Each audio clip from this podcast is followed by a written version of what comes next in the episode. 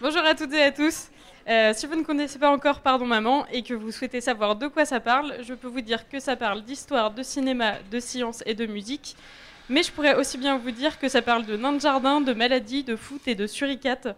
Euh, ce qui fait la cohérence entre tous ces sujets, c'est la manière dont ils sont traités. Et pour décrire cela, l'équipe de Pardon Maman a inventé le terme vulgarisation. C'est de la vulgarisation avec parfois quelques gros mots. Euh, ça fait maintenant trois saisons qu'ils nous apprennent beaucoup de choses sur tout et n'importe quoi. Et ils n'ont pas fini de faire le tour de tous les sujets qu'ils ont à traiter. Donc je les laisse dès maintenant poursuivre leur mission. Merci. Merci. Je sais ce machin. C'est un détecteur de conneries. C'est pour ça. Et maintenant, qu'est-ce qu'on fout Mais dis-tu nos conneries que je lui dise d'aller se faire enculer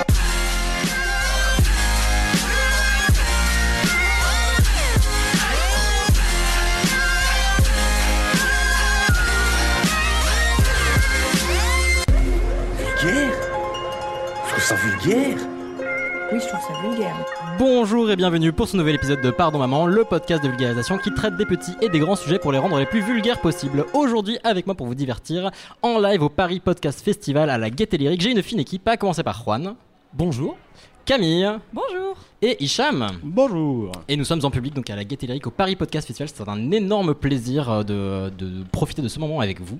Euh, on va faire une petite intro, euh, petite prise de Courte. nouvelles. voilà, petite, petite prise de nouvelles, mais j'ai remarqué ce matin que vous reveniez tous d'endroits euh, magnifiques, somptueux. Oui. Parce que Oui. comme euh, si vous avez écouté le dernier épisode, c'est un peu moins magnifique et somptueux, mais euh, Juan revient de Montpellier. Soleil, voilà, Génial, beau c'est temps. bien. Camille revient de Corée du Sud. Oui. Hicham revient du Cap Vert. Tout à fait. Et moi, je m'en viens de Montreuil. Un peu, euh, un peu moins sympa, mais, euh, mais on est quand même très très heureux de venir euh, ici vous voir, puis de voir aussi nombreux et nombreuses. C'est très très chouette. Et sur ce, mais de quoi on va vous parler aujourd'hui Il me semble qu'on va commencer par Camille. Tout à fait. Et comme euh, eh bien là on est en live à 15h15, et ben j'ai décidé de vous parler de 1515. Voilà. 1515. Marignan. Ah, voilà. Exactement. L'humour de Camille, vous avez manqué, j'imagine, très Ah, bah, certainement. bien sûr. Après, ce sera Hicham. Ouais, moi je vais vous parler de quelque chose qu'on peut trouver par terre collé au sol et aussi dans la bouche. La dignité. de- Il y a peu de choses qui remplissent ces deux critères et c'est le chewing-gum. Ah oui, ça aurait pu être autre chose, mais il y a- Ouais. il y, a les enfants de Thibaut, de Saint-Maurice, donc on va clairement pas aller sur autre chose. Euh, après, ce sera Juan. Ouais, euh, moi je vais vous parler du curling, c'est une méthode de chant euh, scandinave. bah, J'ai tellement hâte. Je vous avoue On est à qu'on n'a fond, même là. pas osé de poser de questions Je te nous-mêmes. jure. Et personnellement, je vais finir en vous parlant du braille, parce qu'on n'a pas beaucoup parlé de son aujourd'hui. Je me suis dit, bah tiens, et si on parlait d'autre chose Voilà, histoire de bien rester dans je le. viens de te dire que j'avais parlé de son. Bah voilà, mais euh, ils sont parler d'autre chose. On Bien. va parler du passant. Mais du coup, on va commencer avec Camille. C'est parti. Allez, c'est parti. Comment vous dites que ça s'appelle déjà Faites dire une date Même quand c'est facile à comprendre, ils comprennent rien. Il est dur de se rappeler les dates, les jours, les années. Mais 1515, c'est Marignan. Mais t'aimes pas Annie Cordy, Juan Pas particulièrement. Euh, Donc effectivement, moi je vais vous parler de 1515 Marignan. Donc qu'est-ce que c'est Marignan Une ville. Une date. Alors c'est Bataille. une ville, c'est une date et c'est également une bataille. Vous avez tous les trois raisons. Oh. Euh, donc c'est une bataille. euh, c'est une victoire ou une défaite pour la France, Marignan Vous savez ou pas Les... Non, Euh, victoire. Victoire, Ah, tout Ah, Quand à même. fait. Sinon, Sinon, on on n'en se souviendrait parlerait pas. bah si, Waterloo. Ah. C'est- Oh, ça va, oui. C'est la chanson. Oui, c'est vrai, ça bat. Euh, et donc, c'est sous le règne de qui, enfin, dernière question Arrête de nous François faire passer premier. pour des cons. Tu sais qu'on. on- François 1er, Hicham, il vous met la misère là quand J'ai même. hein. écouté la chanson d'Annie Cordy. Ah, ok, d'accord, très bien. Chacun ses rêves, écoute. Donc, effectivement, 1515 Marignan, c'est une date qu'on connaît tous, mais euh, en général, on ne sait pas vraiment ce qui s'est passé ou quoi, comment. Donc, j'ai décidé de, euh, de vous en parler. Voilà. Donc, c'est euh, sous le règne de François Ier. Donc, à l'époque, François Ier, c'est un tout jeune roi. Il a 21 ans. Euh, il a été euh, couronné roi de France au début de l'année 1515. Donc, euh, ça Ah oui, fait pas tout très frais, quoi. longtemps euh, voilà, qu'il a commencé son mandat. euh. Sa barbe était Ah, encore royal propre. Comment Sa barbe était encore propre. Eh ben, il n'avait pas encore de barbe. Et ouais, voilà, si tu veux tout savoir. Et donc François Ier, c'est le roi de la Renaissance. hein, pour ceux qui ne le situent pas, c'est Chambord, c'est Léonard de Vinci en France, c'est un roi mécène, euh, voilà, c'est- c'est c'est la classe. Et euh, François Ier, c'est un roi qui n'est pas légitime. Il n'était pas censé montrer- monter sur le trône de France, mais il y a eu un petit souci d'un roi de France qui est mort en se prenant une porte dans la gueule. Enfin, je vous passe l'histoire. Et toujours est-il que du coup, un peu par hasard, il se retrouve à devenir roi de France. Et en plus, c'est un roi, il est assez euh, fougueux, euh, il est jeune, euh, donc il a envie de pouvoir euh, se la péter un petit peu. Et donc, quoi de mieux pour imposer son pouvoir en France qu'une belle victoire militaire Bah voilà. Et ouais, c'est pas mal. Euh, alors à cette époque-là, la France, elle a le regard tourné vers l'Italie. Euh, on est au cœur de ce qu'on appelle les guerres d'Italie, c'est-à-dire que ça fait environ 20 ans qu'on essaye de s'agrandir en Italie, parce que c'est euh, le pays à la mode du moment, et donc on, on a envie d'avoir des petits comptoirs français un peu partout. Et François Ier, ça tombe bien, il a une arrière-grand-mère euh, qui était une duchesse milanaise, et donc il se dit, bah, puisque c'est comme ça, Milan, c'est à moi. Donc euh, je vais partir Pratique, ok, récupérer ouais. Milan. Normal. Voilà. Bonne logique de colon, on est bien là. Moi, je- bah, moi, c'est une, une idée comme une autre. Donc déjà, il va préparer euh, son allée en Italie. Donc qu'est-ce qu'il va faire Il va réunir des fonds pour acheter la neutralité du roi d'Angleterre. Nous l'anglais. Ok. euh, On appelle un pot de vin globalement. oui, c'est Ah. globalement un peu de vin, tout à fait. Tu as très bien défini le truc. Et il va également euh, acheter l'aide de Venise. Euh, Venise qui avait une énorme armée à l'époque, donc il se met Venise. euh, De traître, du coup. Oui, oui, oui. Attends, pardon. Un petit peu, mais oui, Venise a toujours été des traîtres contre l'Italie. Mm. Et, euh, et donc, il monte sa petite armée de 30 000 hommes, hein, tout de même, avec euh, des personnages un peu mythiques. Si, si je vous dis Bayard, ça vous parle ou pas Les éditions. La rue Bayard. Ah, oui. Là où Je il y a- taille. Non, c'est c'est un chevalier, euh, Pierre Terrail de Bayard. Le Ah Oui. chevalier sans peur et sans reproche, non Oui, Camille. Très bien, ok. Super, des incultes. Laisse-moi toujours. deviner, il est franc-comtois. Non, il n'est Non. pas franc-comtois, non, non, non, il vous emmerde. Euh, et donc, du coup, euh, on a Pierre Terrail de Bayard, on a François Ier, on a tout un tas de soldats, 30 000 soldats, qui marchent en direction de l'Italie. Et euh, ils décident de franchir les Alpes. Alors, faut pas croire que les Italiens, ils sont pas préparés au truc. Les Italiens, ils sont pas dit, euh, Hop, bah, on va doudoune, attendre euh, qu'on casquette, nous attaque. J'étais bien. Bah, et du coup, ils se sont rassemblés. Il y a le pape qui a dit Bon, bah, moi, j'envoie une armée vers le nord de l'Italie. Il y a le duché de Milan qui a dit Ok, moi aussi, j'envoie des hommes. Et il y a les Suisses qui, pour une fois, se sont mêlés du truc et qui ont dit Bah, nous aussi, on envoie 20 000 Suisses pour bloquer les Alpes. La moitié de la population suisse. Ah, Ah Absolument, un Suisse sur deux a participé. Et donc, les Suisses, en fait, le, le- le problème, c'est qu'ils vont bloquer la route aux Français dans les Alpes, mais ils vont le bloquer à un seul endroit. C'est comme s'ils bloquaient le tunnel du Mont Blanc. Et donc François Ier a dit bah, c'est pas grave, je vais Bah, prendre le c'est à tunnel côté, du ouais, Gotthard, je vais quoi. faire le Enfin, tour, ouais. c'est- voilà, Mhm. je vais contourner. Et donc François Ier, avec son armée, il contourne et pouf, il arrive en Italie. Donc là, les Suisses se disent oh bah merde. Oh alors. non Il dit, il y a personne, je vais pas être au bon endroit. Oh Enfin, flûte Tentative Et, euh, d'accent suisse. Oh. on sait, j'ai juste bégayé. C'était raté. Et, euh, et donc François Ier et ses troupes arrivent en Italie, à proximité de Milan, et le chevalier Bayard, il va faire un petit coup d'éclat, il va capturer euh, un monsieur qui s'appelle... Hop, hop, hop, j'ai perdu son nom. Eh ben je sais... plus. Ah si, il s'appelle... Si, ça Michel. me revient. Non, Prosper Colonna. Vraiment un nom, ouais. pff, Voilà. Colonna Et, euh, oui, Colonna, de la Ok. famille Colonna. Et Prosper Colonna, en fait, c'est le, euh, c'est le gars sûr du duc de Milan. Et euh, Bayard le capture. Donc le duc de Milan, il a, euh, il a un petit peu le seum quand même. Et du coup, euh, il commence à flipper un peu. D'autant plus que l'armée suisse, elle est super divisée. Il y a la moitié des Suisses qui sont pour la paix et qui voudraient du coup se rallier à la France, et il y a l'autre moitié qui veut bien faire la guerre. Donc euh, ça part mal pour les Italiens. On est d'accord. François Ier, il va installer son campement dans la ville de Marignan. Donc Marignan, c'est bien le nom de la ville en Italie. Elle On y existe arrive. encore. Elle est au sud, à peu près de Milan. Et au final, Marignan, ce qui est intéressant, c'est que c'est une bataille éclair, étant donné qu'en 3 heures, c'est torché. Ah ouais. quand même. Victoire de la France. Oui, Non, non, absolument. Il s'est passé quoi en 3 heures T'as un il y peu avait de 50 détails 000 quand hommes sur le terrain Bah non, mais en fait, si vous voulez, ils ont donc les Suisses ont engagé euh, l'hostilité la veille un petit peu. Donc il Ouais. y avait 3000 Suisses contre 200 Français. Ouais, c'est les nul, Français, nul. il est à 200, ils ont quand même tenu. Et là, le soleil s'est couché. Et qu'est-ce qui se passe quand le soleil Il y se avait du couche soleil dans la gueule. Bah il fait tout noir. Ah gueule. oui, bon. Et oui, voilà. Et donc du coup, ils se sont dit bon bah chacun rentre chez soi, on continue demain matin à la Pousse, levée du allez. jour. Voilà, pousse exactement. Et euh, François 1er, il s'est dit putain, on est vraiment en sous-effectif les gars, Pendant- donc euh, on Ah, va prendre Pendant cher. qu'ils étaient couchés, ils les ont cloués. Non, pas du Ah. tout, c'est juste que les Vénitiens sont arrivés pendant la nuit à point nommé Ah bah c'est bien pour ce que nous je dis. aider. Oui, voilà. Ah, pour nous aider, ok. Non, non, pour nous aider. Et donc le lendemain Vraiment, matin, Ah, mais c'était les Ah non, cavaliers non, du Gondor, d'accord. mon dieu.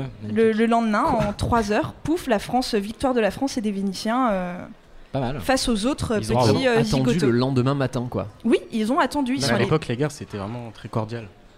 Ouais. Cordial, C'était et mieux, hein. J'irai pas jusqu'à dire Cordial, cordial, mais, mais- enfin, il y avait- quoi. il y avait un respect Oui, dans la il y guerre. avait- qu'on- oui. qu'aujourd'hui, Ah, ça a changé, euh, plus de respect dans la guerre. aujourd'hui. bah, non, mais aujourd'hui, on utilise la bombe nucléaire. Continuons. Bref. Oui.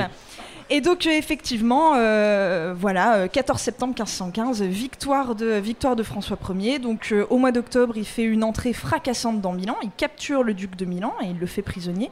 Et, euh, et au mois d'octobre, le pape euh, bien s'incline et reconnaît que François Ier est duc également de Milan, de Piacenza et de Parme. Et donc euh, la France a euh, une souveraineté sur tout le nord de l'Italie pendant 12 ans. Pas mal. Voilà, fallait le savoir. Bon, Jusqu'à la défaite de Pavie en 1525, mais ça je vous, en- je vous en parlerai pas, où François Ier s'est fait euh, capturer euh, comme une grosse merde. Ce sera pour notre jour. Bravo, merci. Mais je vous en prie. On- on Bataille de 3 heures, c'est le temps que j'ai mis à venir en train, on est d'accord C'était Ouais. vraiment- Court. On, on sent que les fans de Camille euh, sont là en plus. Donc, euh, en fait, nous, on fait que de la figuration pour ce sujet, il faut le savoir. euh. Non, Oh, mais non. Euh, très très cool, très très Ouais. cool. Bravo. bien. Ensuite, Ensuite, Et voilà, il me semble que ce sera sur Ichouchou. Allez. Je suis gomme.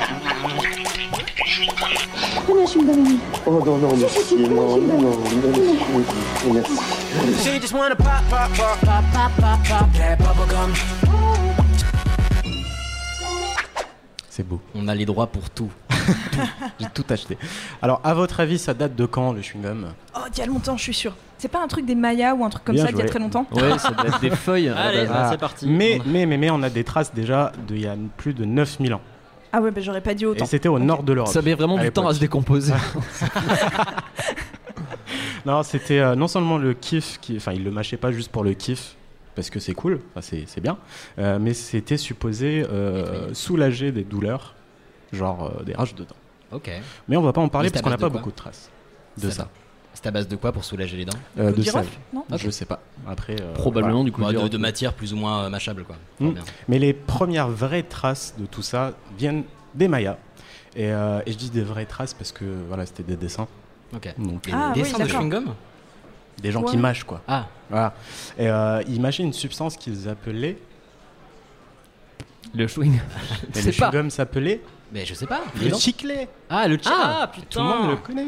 Oui, t'as juste traduit en espagnol. mais- C'est une substance qui vient du sapotillier. Donc c'est un arbre fruitier. Alors attention, Wikipédia me prévient qu'il ne faut pas le confondre avec le sapotier ni le sapotier noir.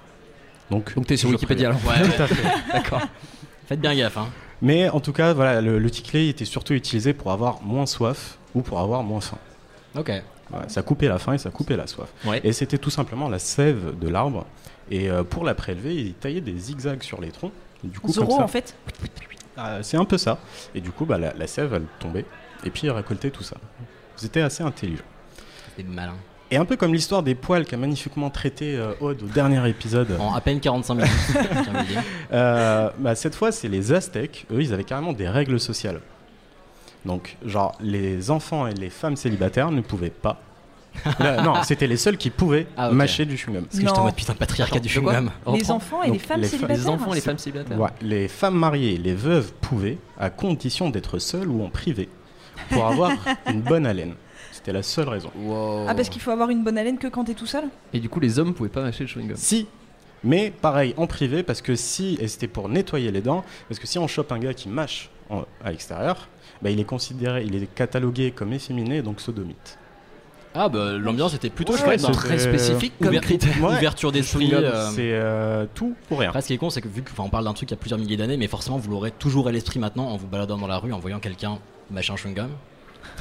Non. Non, non, mais Claire, enfin, je trouve que juste j'insiste, toi. j'ai envie de vous laisser ça. Bon allez, on monte un tout petit peu plus au nord donc les Amérindiens, eux ils mâchaient la sève de l'épicéa et ils ont transmis ça aux Européens qui sont venus euh, gentiment. s'installer. Les voir, oui. Ouais, Ouais, ouais. Mais ça fait un peu comme les bonbons lavogènes en fait, du coup. J'aime bien quand t'as esquivé le sujet du génocide amérindien. très très vite. Il y avait un- encore un bail colonialiste, mais on est parti sur les bonbons Pardon, lavogènes. excusez-moi. C'est quoi le rapport avec les. non, mais si, la C'est des sève- bonbons à base de c'est- sève. Ouais, quoi. c'est des bonbons de sève euh, de je sais pas quoi. Ah, peut-être. Non, bon, très Bah, bien. Pardon.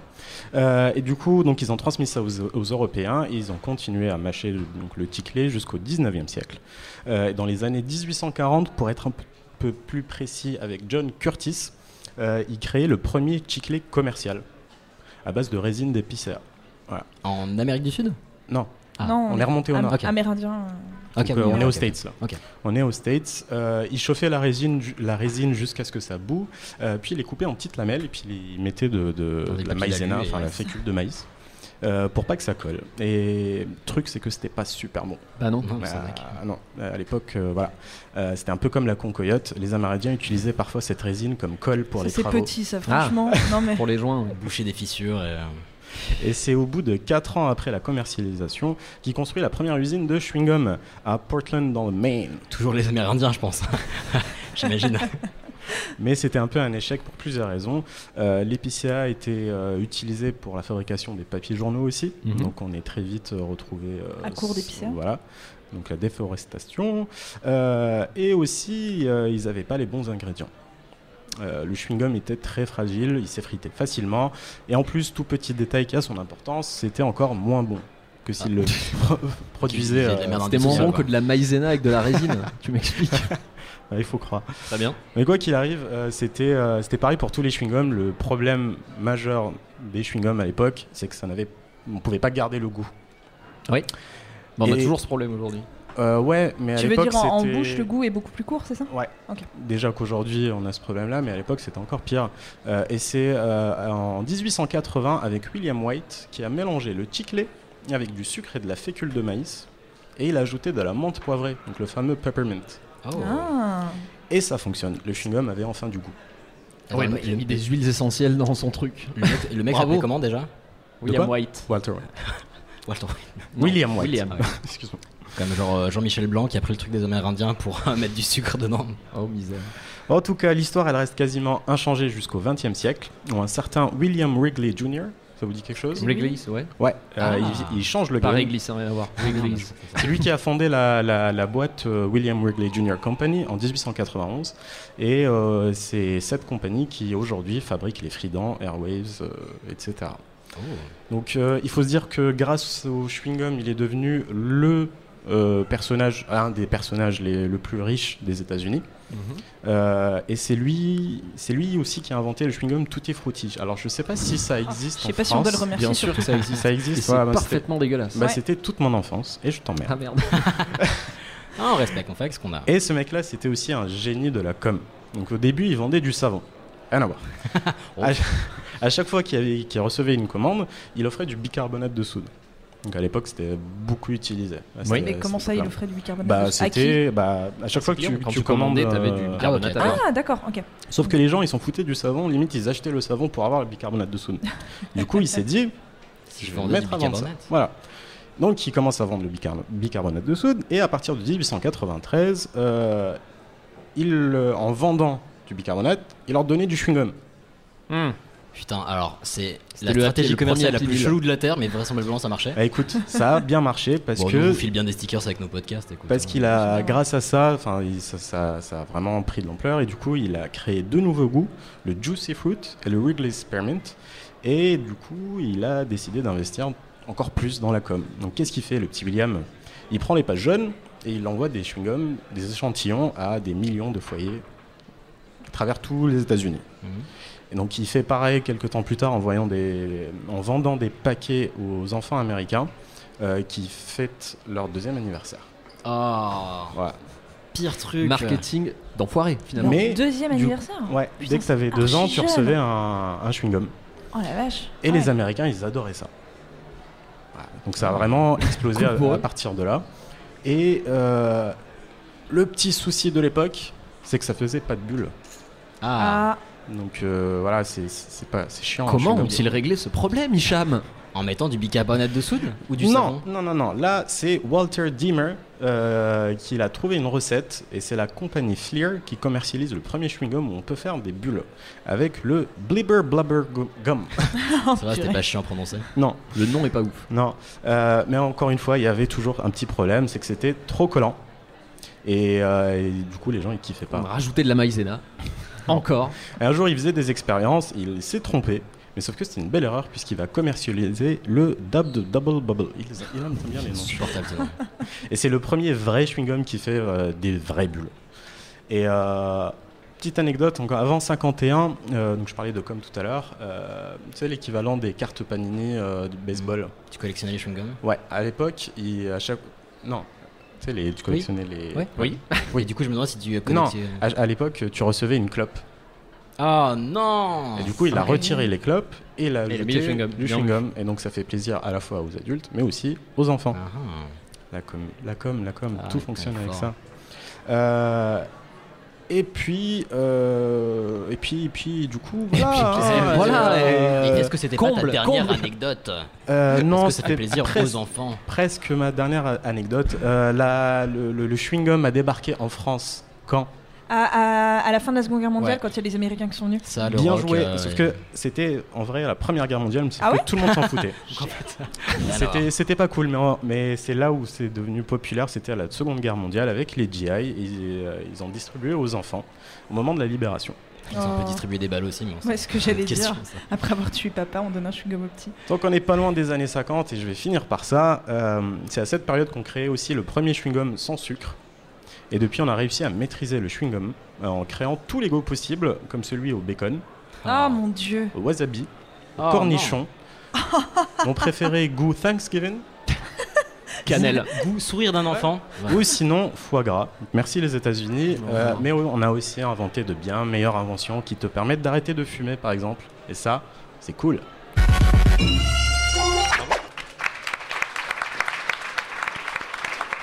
Merci Cham, tu arrives à, à faire en sorte qu'on croit que le chewing-gum c'est important. Ouais, mais c'est euh, stratégique, co- ça- stratégique pardon, commerciale euh, impressionnante, C'est ouf, hein. étonnante. C'est ouf. Mais euh, ouais, je, je, me- je me tenterai pas à essayer. Le chewing-gum Non, non, ça, ça va, mais euh, tenter euh, de, de vendre quelque chose avec autre chose, bref. Bien. Du Bien. coup, est-ce qu'on ne passerait pas enchaînons à ton Oui. sujet Allez. Allons. J'ai préparé un petit chant de départ. Silence, la vilaine Camille T'es sûr C'est Est-ce ma que tu as transition. reconnu J'espère cet qu'elle te animal plaît. Euh, non, imagine que tu élèves des vaches. Ah bah alors là- hein, jusque-là tout va bien. là, jusque-là, ça va. Tu veux Ouais. faire ça Des le mieux Montbéliardes. possible. Oui, bah bien sûr. Tu veux les laisser se promener loin. euh, Ouais. Ton toute chat la journée. ressemble à une vache, donc euh, on se rapproche de la Très réalité. bien. J'ignorais. Euh, mais si, j'ai déjà vu, Mais elles sont oui. pas une Bah Mais vache. oui, tu- Donc tu les laisses se promener, il faut bien que tu les fasses rentrer le soir. Et oui. Si elles se baladent loin, tu t'y prends comment Et bah avec un bâton.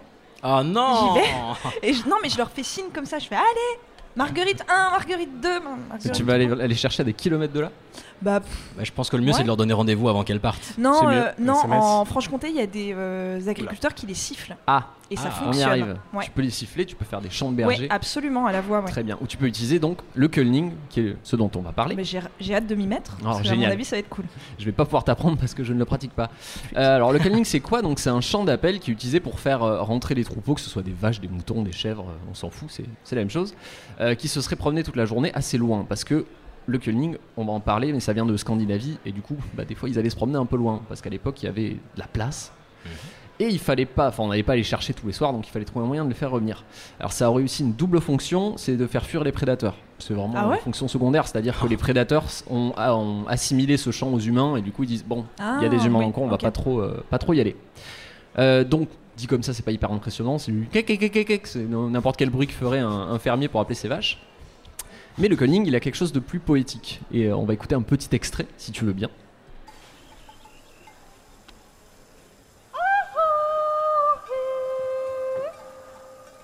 C'est Heidi. Une petite thématique Seigneur des Presque. Anneaux. On C'est dirait beau. Un chant elfique, ouais, un peu. plutôt mignon. Bon, il y a de la réverb, hein. on va pas se mentir. Voilà, donc c'est ça du curling. La personne que vous venez d'entendre, c'est une femme suédoise qui a 30 ans et qui s'appelle euh, Jonna Ginton et qui a eu le coup de foudre pour euh, cette technique ancestrale qui était un peu, euh, un peu tombée dans l'oubli. Et euh, elle s'est donnée pour mission de, de la faire découvrir au plus grand nombre. Donc si vous voulez en écouter un petit peu, elle a une chaîne, euh, une chaîne YouTube, elle a un site internet où vous pouvez aller voir un petit peu. euh, Il y a un petit côté ASMR, ouais. ce qu'elle fait, oui. Surtout qu'elle fait ça, enfin elle fait ça bien, c'est des jolies vidéos, donc si ça vous intéresse, vous pouvez y jeter un œil. Et oui, on peut donc sonner mélancolique et mystique en rappelant des vaches à la maison. Mais euh, ça sort d'où du coup, historiquement Je vous dis que ça venait de Scandinavie. Alors, c'est un peu plus large que ça. Ce qu'on sait du curling, c'est que ça vient de Phénoscandie. Vous savez ce que c'est la Phénoscandie Oh, alors là, non, du tout. bah, c'est un mot qu'on n'utilise pas énormément. En fait, c'est une zone géographique donc, qui englobe la Finlande, la péninsule scandinave, la Carélie et la péninsule de Kola. Donc, c'est euh, vers- Kola un Ah, petit peu plus vers la Russie. Quoi, Il y a plus avec de un mots K. que je connais pas dans ton Ouais, explication. ouais, ouais, que- Pas pareil. comme le soda. Je vous inviterai à regarder vous-même Oui. ce que c'est que là, parce que je peux pas vous faire une carte. Hmm. C'est un format audio, je vous le rappelle, à la base. Oui, c'est vrai. Mais en gros, on va dire que c'est la Scandinavie et quelques territoires en plus. Quoi. Vers là-bas, quoi. Voilà. Euh, hypothétiquement, le champ est remonté à la préhistoire. Je dis bien hypothétiquement parce qu'on se doute que c'est très très vieux. On a trouvé des vieilles traces, mais on n'a pas réussi à vraiment identifier une, une date précise. Euh, et donc ça viendrait des régions scandinaves et de l'Oural. Vous voyez l'Oural Oui. Ouais, Ok. ça, ça va. Et ça aurait pu donc être une des premières méthodes euh, utilisées pour apprivoiser les animaux, euh, notamment parce que ça avait en- ça mêlait en fait le côté pratique de rappeler les animaux et de l'art parce que c'était du chant. Ouais. Et quand on était fermier en Scandinavie, on se faisait bien chier, surtout probablement à la préhistoire. Oui, Et donc ça- ça y a moyen. permettait en fait de pratiquer un art. C'était principalement pratiqué par les femmes. On va y revenir. Euh, et chacune en fait développait ses petites chansons, ses petites thématiques. Ça se passait de, de- de mère en fille en fait, euh, plus ou moins. Euh, donc en matière de technique, En fait, l'intérêt du coup de ce chant, c'est qu'il peut être entendu de très très loin. Vous avez remarqué que c'est assez aigu. Mmh. Euh, ça ressemble un peu à, je vous avais parlé une fois du Silbo Gomero, Oui. qui venait des îles Canaries. C'était. Tout le monde euh, s'en souvient dans le public. Bah, Tout le monde hoche la ceux tête. qui auraient été écoutés, c'est- je Vous crois que pouvez c'était pas savoir si c'est début vrai de parce que saison vous êtes 2 pas- peut-être. Euh, et en fait, ça permettait aux, aux agriculteurs notamment de communiquer de montagne à montagne en- avec un langage sifflé. Mais ils pouvaient vraiment faire des phrases euh, entières en sifflant. Euh, bon, là, c'est pas un langage aussi développé, ça, c'est plus mélodique. Et euh, le culling, il peut être entendu aussi de très loin, puisqu'il peut résonner jusqu'à à peu près 50 km Mais non. et atteindre les 125 décibels. Bon, Hmm. Mm. 50 km, ça dépend si t'es en plaine, si t'es en haut, évidemment. Mais La en, en vache. gros, il y a une, des- euh, le, le son Bonne se portée, dégrade quoi. pas très vite, et du coup, tu, il a Ah une ouais. bonne portée, quoi. Bravo. Euh, et pour y arriver, on utilise la voix de tête. Alors, je vais pas vous faire un exposé Mm. sur la voix de tête, euh, c'est l'opposé euh, de la voix de poitrine. C'est en, pied. en gros, c'est quand on chante aigu, quoi. Euh, à noter que donc je vous l'ai dit, le, le tuning était surtout utilisé par les femmes. Il existe quelques enregistrements masculins, mais apparemment c'était assez rare. Ça avait plus un côté, euh, en fait, le côté artistique était surtout pratiqué par les femmes, mais le côté euh, pratique, bah, les hommes s'en servent aussi parce que bah, ils- Oui, si, euh, pour Madame rappeler était leur vache. malade Putain de et vache, qu'elle reviens. fallait rappeler les vaches. Voilà, ils utilisaient aussi le tuning plutôt que faire ah, coucou comme on disait tout à l'heure. Donc, si vous n'avez pas quoi faire ce week-end, trouvez-vous un pâturage et vous pourrez aller chanter votre mélancolie et peut-être que vous vous ferez des copains puisqu'il y a moyen que ça attire encore des animaux si euh, s'ils s'en rappellent.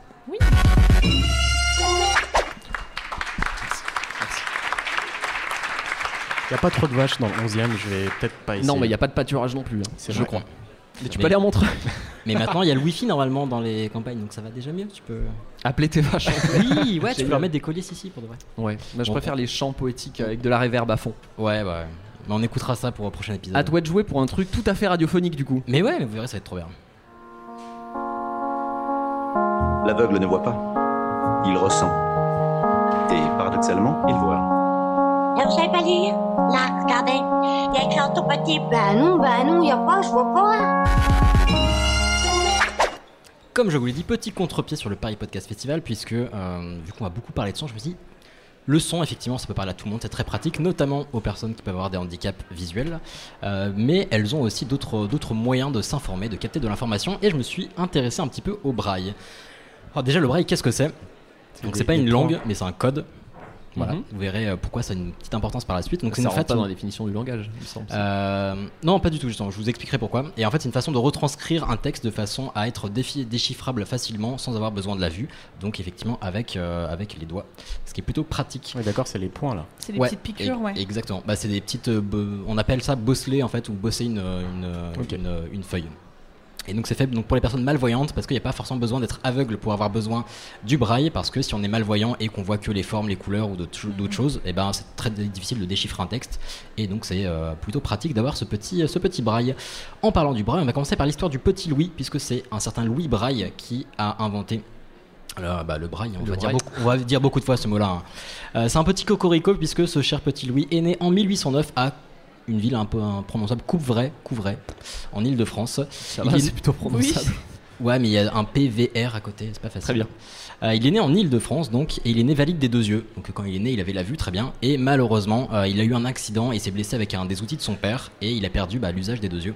Ah, donc il a, il a créé le braille après avoir perdu la vue Ouais. Ok.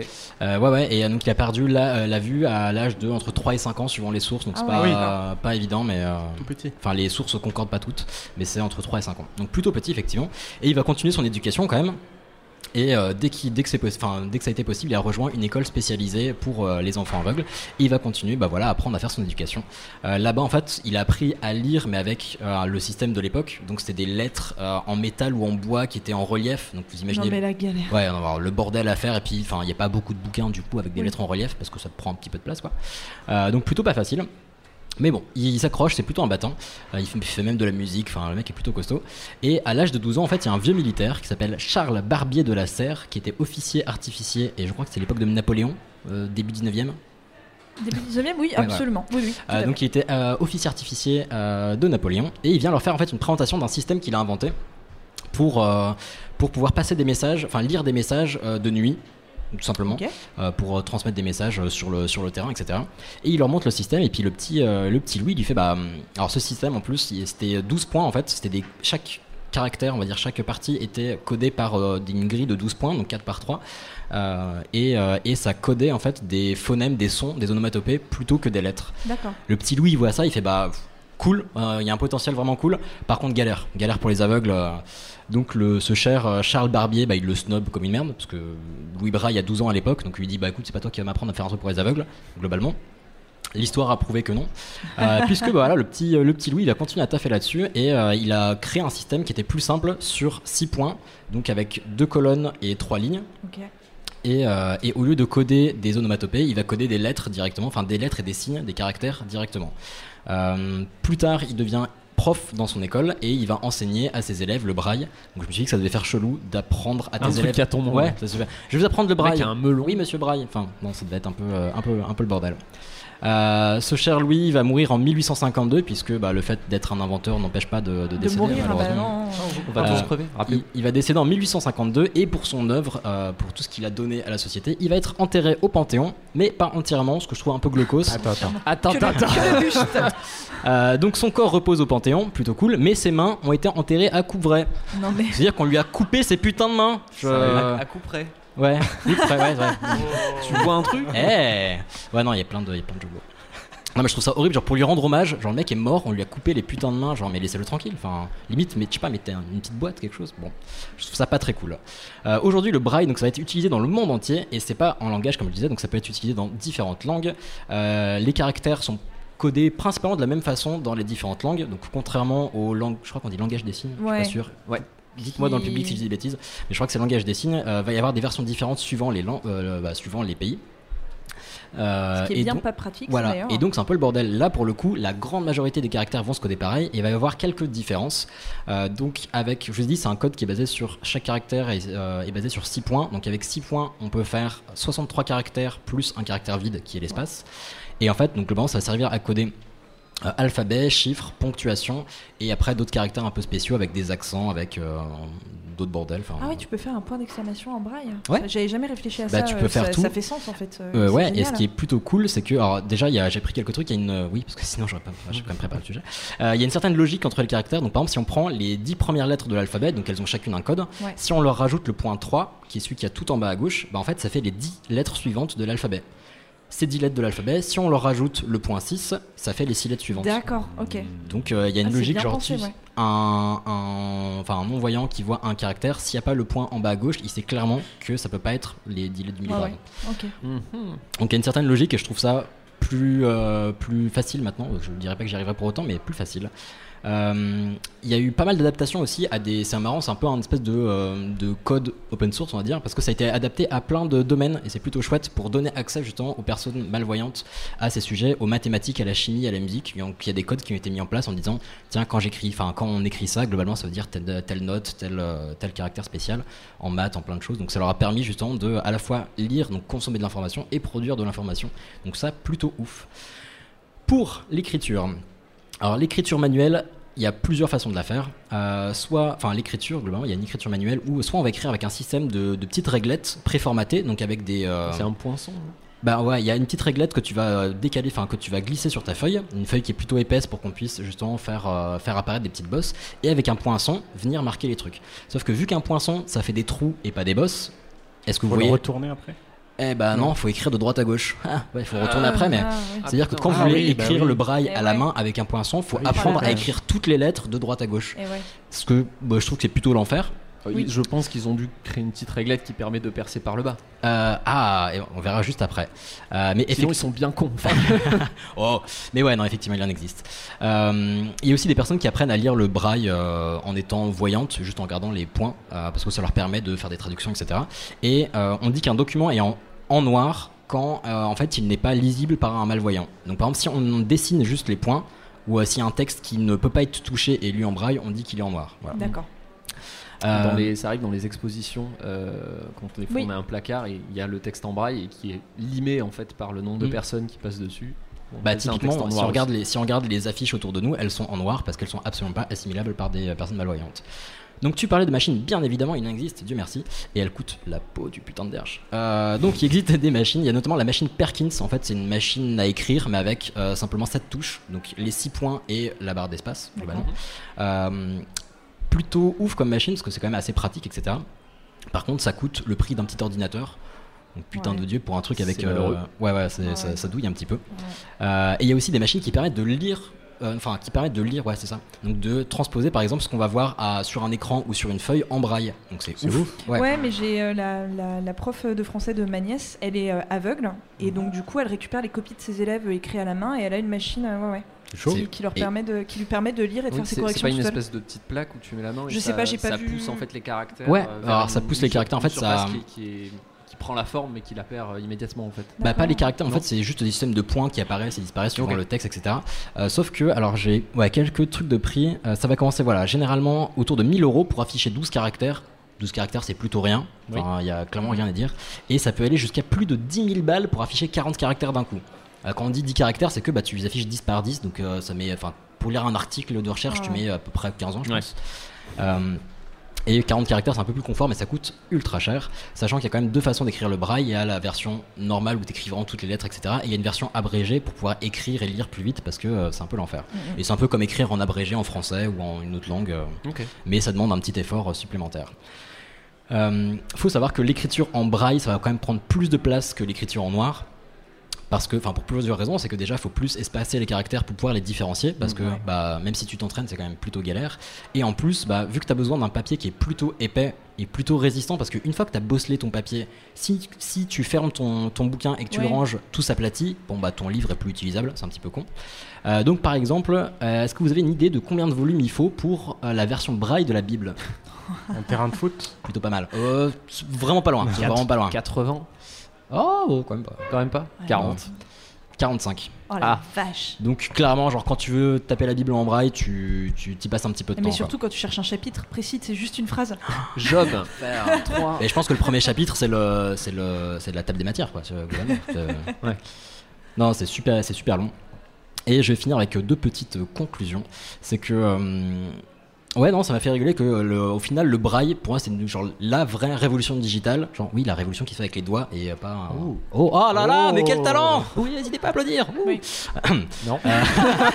tu es seul. Et pour finir, la toute, toute, toute, toute dernière conclusion, c'est que je vous avais dit que Louis Braille s'était blessé euh, avec un outil de son papa dans un atelier Oui. quand il avait entre 3 et 5 ans.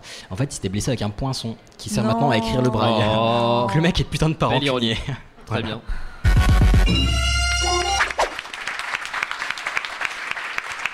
Je sais pas si t'as déjà essayé de Bravo. lire du braille, mais je, je sais pas le, le- le temps d'entraînement que ça demande. ouf. Pour l'instant, j'en suis au point où je ne comprends, enfin, je ne ressens rien. Quoi. Euh, non, j'ai essayé un petit peu, mais en fait, en comprenant la logique bah, du coup des caractères et de ce qu'on peut rajouter, etc., ça va mieux. Enfin, je- j'arrive à voir une logique. Par contre, j'ai pas du tout la sensibilité. Et apparemment, faut, euh, je crois, 6 mois pour pouvoir lire facilement du braille, et euh, en 2 ans, tu peux lire écrire couramment du braille. 6 Oh, mois, c'est que dalle. Ouais, mais parce que, enfin, vu qu'il y a une logique, c'est pas juste un alphabet qui n'a aucun sens à comprendre.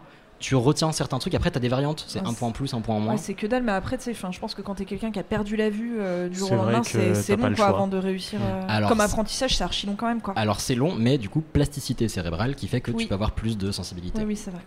Euh, mais voilà, non, j'ai trouvé ça plutôt chouette. En effet. sur ce, bah, ça va sonner la fin de cet épisode. On Eh espère que oui, vous avez passé déjà. un bon moment. Et puis, euh, et puis nous, dans tous les cas, on se- on va se retrouver dans deux semaines pour un Nouvel petit épisode. Oui. Et puis, Très bien. Je sais, ce machin. Bah, on vous embrasse et C'est on un va boire des bières. détecteur de conneries. C'est pour ça. Et maintenant, qu'est-ce qu'on fout Eh, dis-tu nos conneries Vous que je lui dise d'aller se faire enculer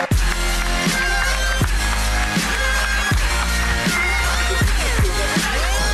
Vulgaire Je trouve ça vulgaire. Oui, je trouve ça vulgaire.